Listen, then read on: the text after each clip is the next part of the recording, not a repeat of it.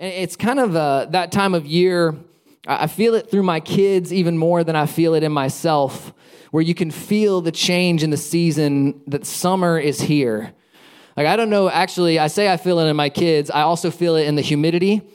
Um, I stepped outside yesterday and I was just like, no, I can't. I can't do this. I can't go outside. My girls didn't want to be outside all day. And usually I'm like, no, you got to be outside and play. And I was like, no, I understand. It feels like someone has put a weighted, heated blanket on you and you're just trying to walk around in it and the humidity is crazy, but it's that season change time of year. And anytime you come upon a season where the season is changing, I think it's always important and it's always necessary and it's always healthy to evaluate what you're carrying into the new season with you that maybe you don't need to carry into the new season with you that, that it's kind of a, good time to naturally evaluate with this season like what have i carried in this past season that doesn't really need to come with me into the summer what, what, what have I been carrying in the spring and in the fall that doesn't need to come with me into this summer? And this may actually surprise you, but growing up, I was not generally one of the tallest or largest people in any of my classes ever. I was generally on the smaller side of the scale of people in my classes. And I, I went to a small school, and so that helped a little bit. Uh, if you want to have an idea of how small my school was, uh, I played point guard on our varsity basketball team. That should give you an idea of how small our school was. It was not because of my height, it was not because of my skill, it was because of my availability. and and when you're in school and you're a smaller person, as I was, like if you look back at my school photos from about seventh grade until almost high school graduation, I could be any age in that range. You would never know. You would not be able to pick out, like, oh, look, he got older. It just looks like the same every year. It's like he's the same height, he's the same size, there he is. And I remember specifically, my mom used to tell me, like, you're gonna like this when you get older. You're gonna like that you look younger when you get older. And I'm like, but I don't like it now. Because when you're a kid, you like want to look older. And then when you get older, you want to look younger. And, it's kind of this like completely reverse situation. But I always was younger. I was always, always looked younger. I was always smaller for my age. And so I was always just astonished when we would come back from summer break. And there were some kids in my class that I had not seen since last year who somehow turned into giants. Like somehow, over the two or three months that I did not see them over summer, they turned into giants and I stayed exactly the same. Eh, somehow they were taller, they were larger, they were more mature, they had beards. It was just like this wild. I was just like, where is all of this coming from? And I was actually thinking about this recently because I have a middle schooler now and I'm just watching all these middle school kids. It's an incredible age just to watch like at birthday parties and stuff. It's just they're not they want to be kids, but they want to be old and they they still want to like play, but they're too cool to play. And it is just like it's just like a psychological disaster. And and so I'm watching them grow up, and I was thinking about this, and I was reading this study that actually was saying that kids actually do grow more physically over the summer. Uh, they've actually proven that kids grow more over the summer because over the summer they tend to sleep more, they tend to eat more, they tend to stress less, and so they tend to grow more. And so I started thinking about this idea of summer growth and how a lot of times we talk about growth. We talk about that we want to grow. We talk about that we want to get better at something. And we talk about how we want to grow. But the truth is that we don't actually grow anything. Like, like a farmer doesn't grow corn, a farmer cultivates the conditions in which corn grows. Like a farmer cultivates the condition in which corn does what it was designed to do. And I think what we have to realize as humans and as followers of Jesus is that we were designed to grow. Uh, like we will grow. The question is, what is the environment that we are growing in?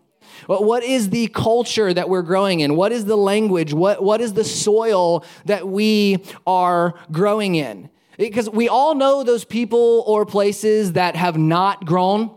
Like they have gotten bigger, but they have not grown. They have gotten bigger, but they are no more mature than they were. They have gotten bigger, but they are still dealing with the same issues they've always dealt with. You know, there was a gap in my life of about 20 years where I never walked into a Chuck E. Cheese. I went as a child, and then I grew out of it, and then I went again with my children. And it has not changed at all. Chuck E. Cheese is the exact same place it was when I was a kid. Somehow they're using that same animatronic mouse, poorly playing in that same animatronic band with the same games. It looks exactly the same. Technology has increased like a hundredfold since the 80s, and Chuck E. Cheese is exactly the same. And I do not understand it. I don't understand why they would not want to make that place any better than it is. But there's something about places that are familiar and that have not changed that we appreciate. Like we like them. We like to go back and we like that it feels the same. But there's a point where change needs to happen. There's a point where growth needs to happen. My middle daughter Sophia, when we used to go to Chuck E. Cheese, she called her friends called it Chuck E. Cheese's, and then she started calling it Chuck E. Jesus. And and so she would call it Chuck E. Jesus. And I don't know if you have kids, sometimes your kids say things that are too cute to correct. And so she would say Chuck E. Jesus, and I would say it back to her, like, yeah, we're going to Chuck E. Jesus, knowing that's not the right term. But it was just too cute to correct. But then eventually it wasn't. Like, there comes a point where if you're an adult calling it Chuck E. Jesus, people just think you're insane. People just think that something is wrong with you. And there comes a point in your life where the fact that you are not growing, like, isn't cute anymore. You, you know what I mean? Like, like, there's there's a time when it's kind of cute that you say things wrong and you don't understand things quite like you should and it's cute because you're watching growth happen. You can see the connection of like oh jesus sounds like jesus. That's cute. But then when you get old it's just not cute anymore. And I think what we have to realize is that we hit a point in our growth as human beings where when we have not grown and when we have not matured, it's not cute anymore. Like, there does come a time where, where you should make the conscious decision that you are going to make the choices necessary to grow, that you're going to make the choices necessary, that you're going to do the things you need to do to see growth in your life. Have you ever had something in your life that there is just a vast disconnect between how good you actually are at it and how good you would like to be at it? Like you can visualize and you can think about how good you would like to be at something, but it just does not line up with your actual skill or your actual ability. I see this all the time in my own life. And I think what we have to realize is that in that gap between where we are and where we would like to be, that gap is an invitation. That gap is an opportunity to either stay exactly where we are or to make the decisions necessary to grow. And so, over the next few weeks of the summer, we're going to be doing this series called Summer of Growth, where we talk about the areas in which we can grow. But before we talk about the places we should grow, we have to talk about the environment that we have to cultivate to even be able to grow. Because there are some things that have to happen in our lives before we can really even take the steps we need to in order to grow. And there's all of these moments in scripture where Jesus' followers are essentially asking him how they can grow. They're asking him, What can we do to be more like you? What can we do to follow you closer? What can we do to walk in the power and the authority that you are walking with? And in modern times, it seems like what we pull out of those moments are generally leadership principles. Like we talk about Jesus being one of the greatest leaders in history, and Jesus was certainly one of the greatest leaders in history, evidenced by the fact that to this day, there are billions of people on this planet that follow Jesus. There is no doubt that his leadership ability is good. And yet, every time he's asked, What can we do? what he usually points to is not so much how you can lead, but how you can follow. Not, not so much how you can lead, but how you can follow in his ways. Because see, when we talk uh, about growth and we talk about the word growth, generally we don't even know exactly what we're talking about in this culture. Because you can grow your followers, you can grow your platform, you can grow your influence without actually growing yourself. And someone whose platform and following and influence is growing at a faster rate than they are growing is a problem waiting to happen. Because the thing that you are pointing everybody to cannot sustain itself if it is not growing at a level that is greater than those that are following them. And this is why Jesus is the greatest leader of all time. because there is no level at which the followership can outpace the leadership. There is no moment where those that are following can get ahead of the leader or outgrow the leader. And so there's this moment in scripture where Jesus is talking to his followers, and they're essentially talking about what they can do to grow. And in John chapter 15, beginning in verse 1, Jesus says, I am the true vine, and my Father is the gardener. He cuts off every branch in me that bears no fruit, while every branch that does bear fruit, he prunes so that it will be even more fruitful.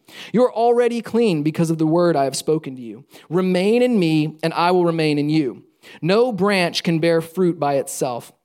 It must remain in the vine. Neither can you bear fruit unless you remain in me. I am the vine, you are the branches. If a man remains in me and I in him, he will bear much fruit.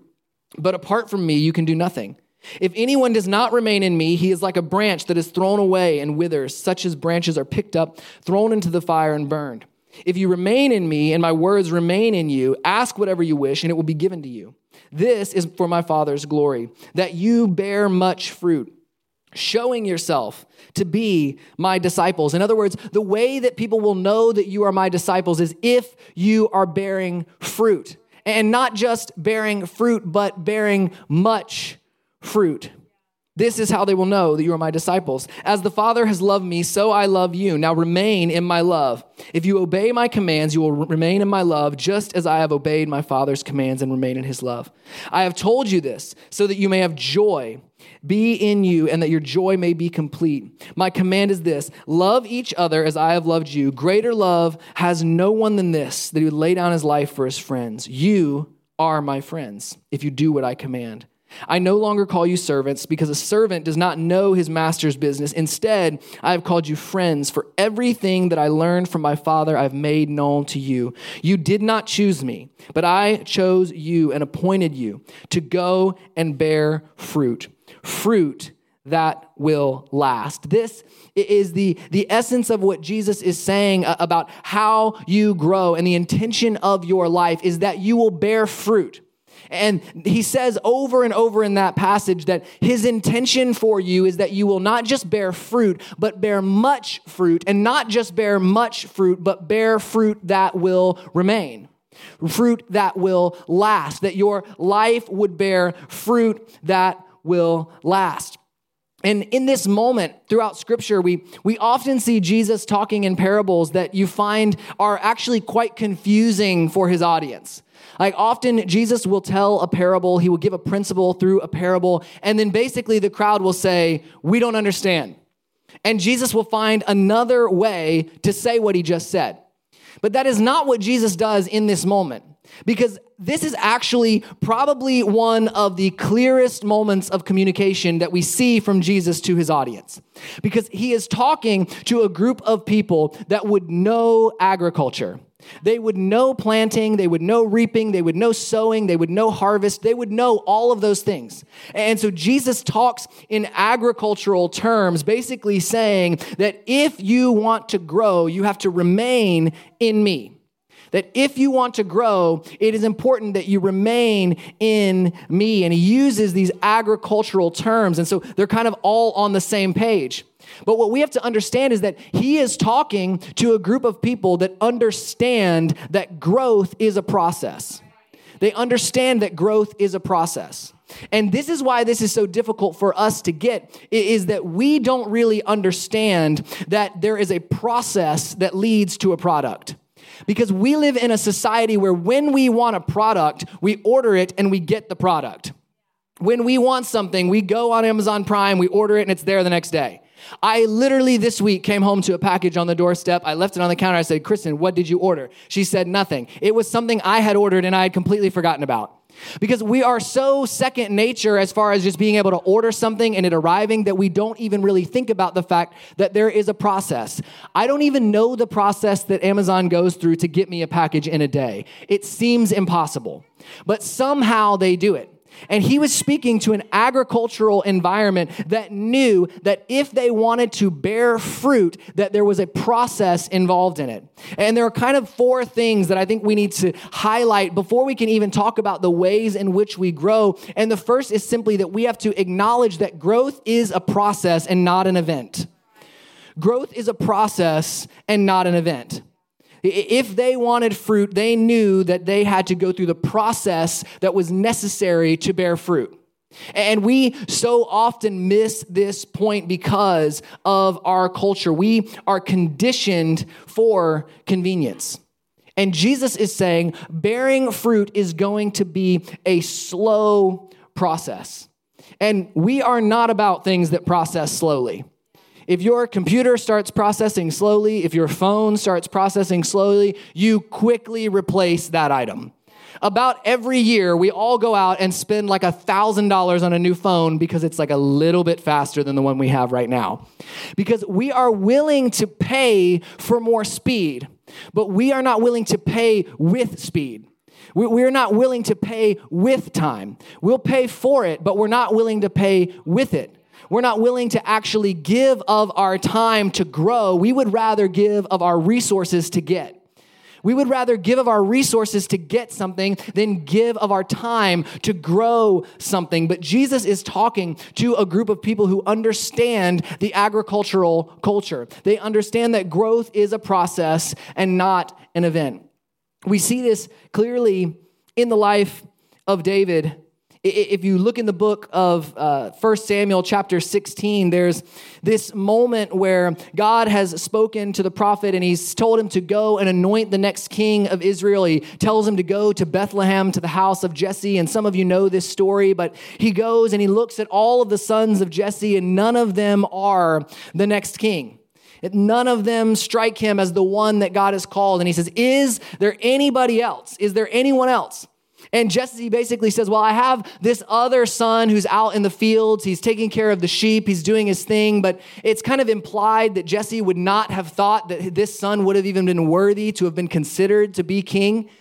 And Jesse says, Well, well bring him to me. And it says, in, in beginning in verse 11 of chapter 16, Jesse says, There is still the youngest. He is tending sheep. Samuel said, Send for him. We will not sit down until he arrives. So he sent for him and had him brought in. He was glowing with health and had a fine appearance and handsome features.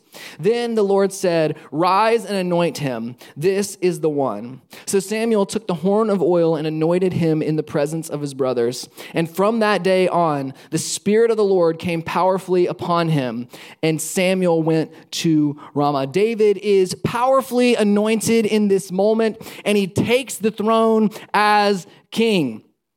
15 years later. So, in this moment, David is powerfully anointed to be king, but he is not yet prepared to be king. He is powerfully anointed to do something that God has called him to do, but he is not yet prepared to do it. And nearly 15 years later, we see again in 2 Samuel chapter 3, verse 1, he is warring with the current king of Israel. And it says, The war between the house of Saul and the house of David lasted a long time. It was a waiting period that lasted a long time. And it said, in that moment of time, it says, David grew stronger and stronger while the house of Saul grew weaker and weaker. I think it's important that we don't miss the fact that David had to grow into the role that he was anointed for. That, that David had to grow into the role that he was anointed for. See, David was anointed uh, for the position as king, but he did not yet carry the authority to walk in that role. And I think we have to realize sometimes that, that there are things in our life that God may call us to, that God may show us are part of our future, are part of what we are supposed to walk in, but that does not mean that there's not going to be a season of preparation that gets us there. That there is a season of preparation where we have to choose whether we are going to use that time to grow stronger and stronger or weaker and weaker. And there are some things that have to happen in this moment of time. It, what we do with that time says everything about how we end up. But our, our culture is so just obsessed with not waiting. Just yesterday, uh, Kristen and I were actually in a Walgreens just picking something up, and we were in line, and the line got kind of long. And there was a lady that was trying to check out, and for some reason, the computer froze. As she, she put in her card, the computer froze, and it was like 15 seconds. And she was like, What do we need to do? There's this line backing up. What do, do I need to get out? I'll pay cash. Will you take cash? And lady was like, I can't do anything until the computer. She's like, I'll just leave. I'll leave. I don't need it. I'll leave. She literally was willing to leave what she was paying for more than she wanted to wait for the computer to keep loading because she felt this pressure of this line behind her. She felt like she was pushing everybody behind. And I wonder how often do we feel this non existent pressure to be something that we are not? that we feel this pressure to be somewhere that we are not. This is what happens when we do not realize that growth is a process and not an event. And the growth process begins with being planted. It begins with being planted.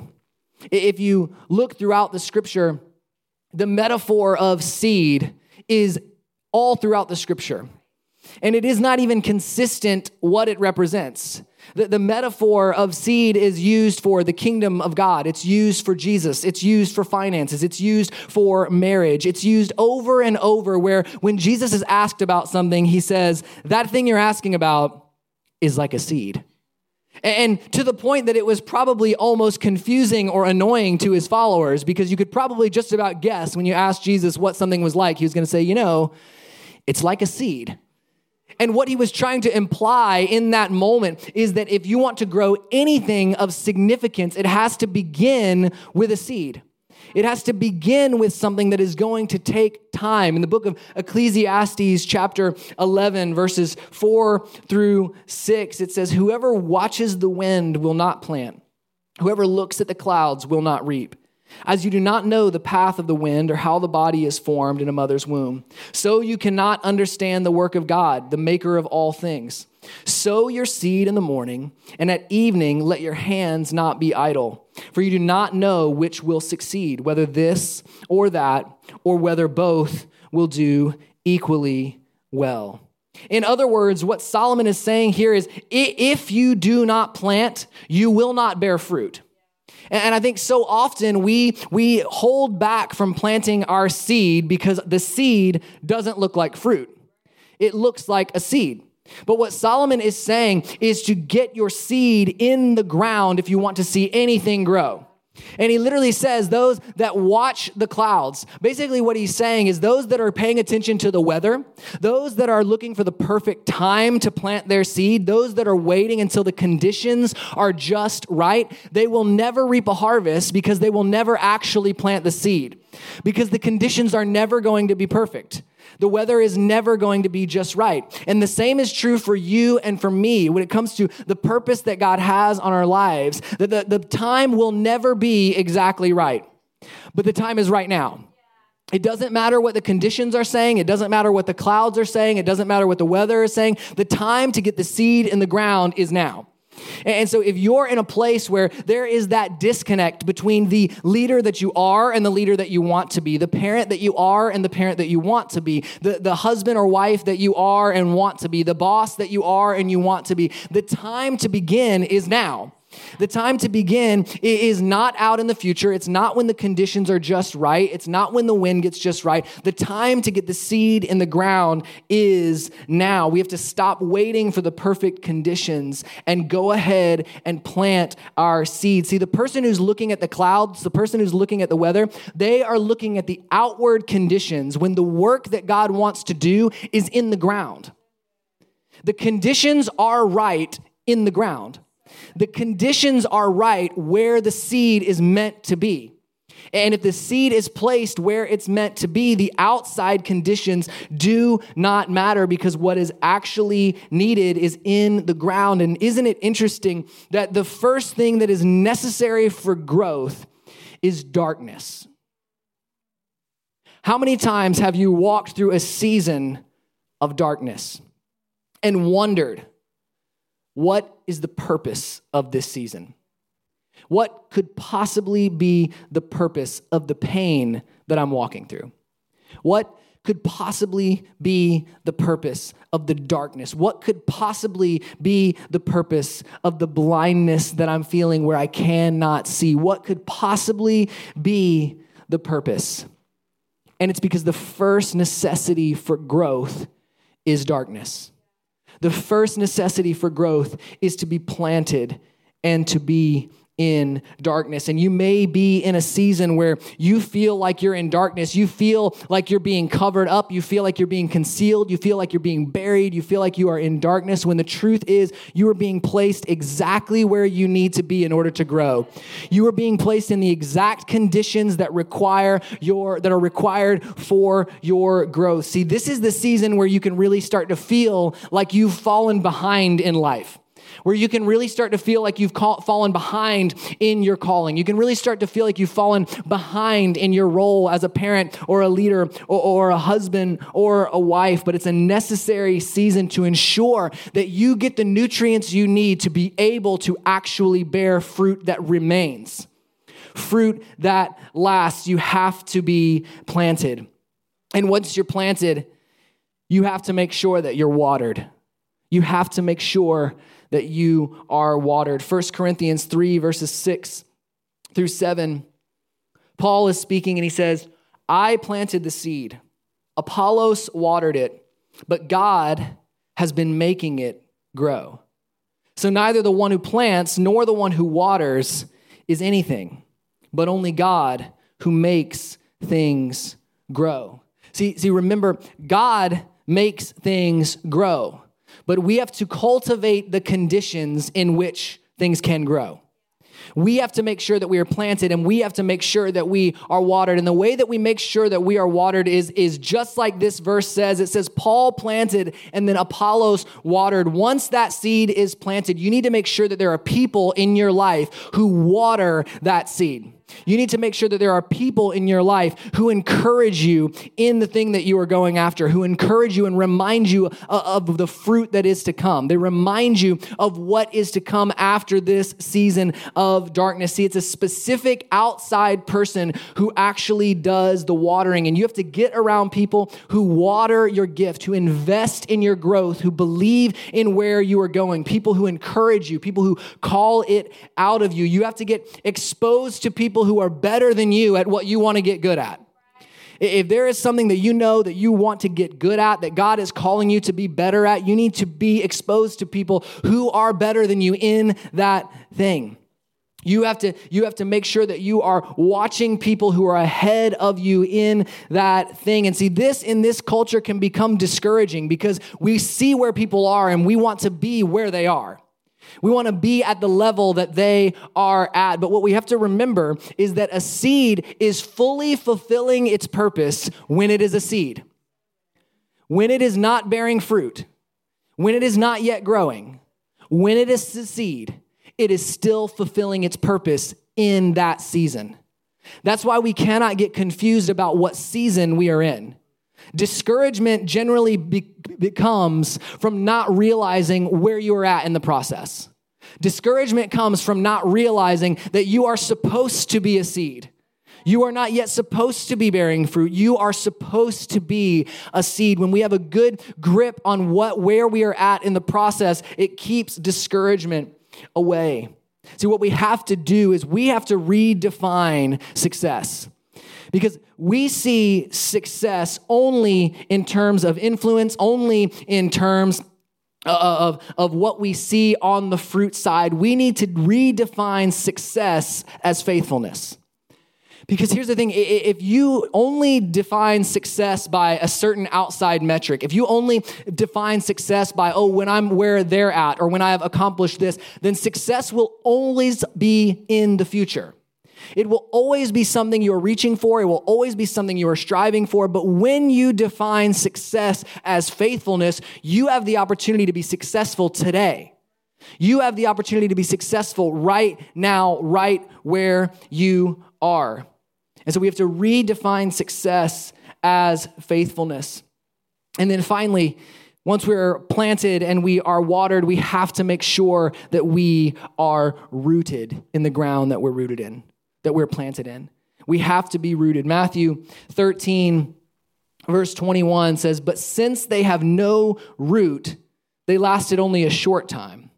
When trouble or persecution comes because of the word, they quickly fall away. Now remember that what Jesus has called us to is not just fruit, it's fruit that remains. And, here in Matthew, he's talking about there was fruit, but it fell away quickly because it was not rooted. It fell away quickly because it was not grounded. And it says, because they had no root, they fell away quickly. And then in Colossians 2, verses 6 through 7, it says, So then, just as you received Christ Jesus as Lord, continue to live your lives for him, rooted and built up in him, strengthened in faith as you were taught, and overflowing with thankfulness.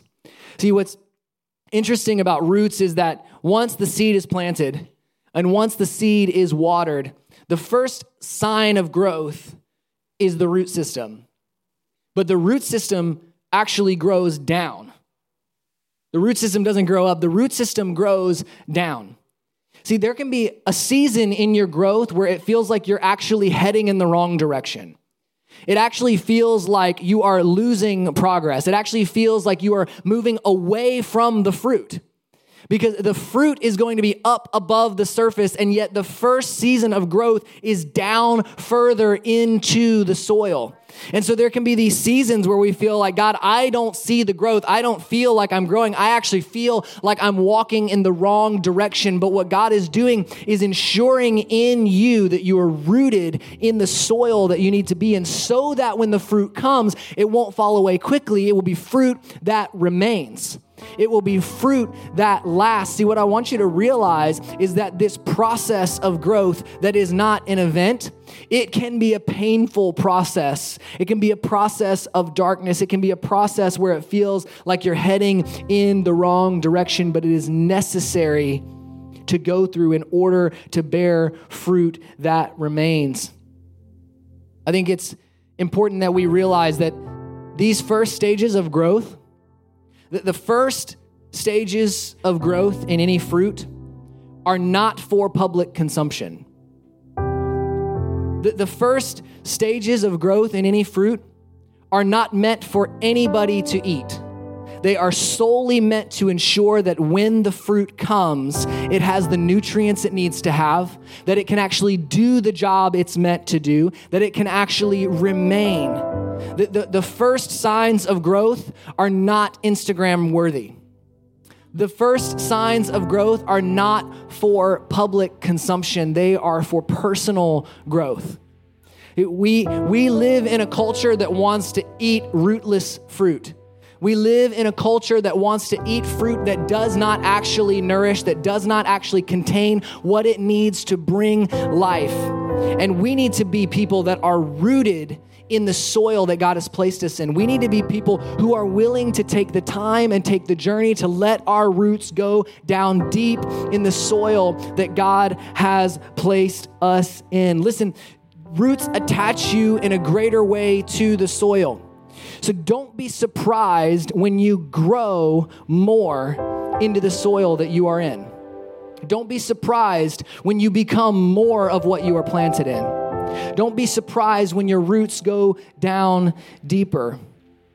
And so we need to pay attention to the soil that we are planted in. We need to pay attention to the soil that we are in. We need to be planted in the right places and not be surprised with when what we feed actually grows. And so that is my question for you today is what is the soil that you are planted in? And what are you watering? Where are you planted? And what are you watering? That is what is going to grow in your life. When the conditions are right, what is going to grow in your life is what you have planted and what you are watering, the soil you are in and what you are watering. And, and, and parents, don't be surprised when your kids grow in the soil that you have placed them in. Don't be surprised when you don't get your house in order and you live in dysfunction. Don't be surprised when your kids grow up in that soil. Don't be surprised when they grow up in the soil that you have placed them in.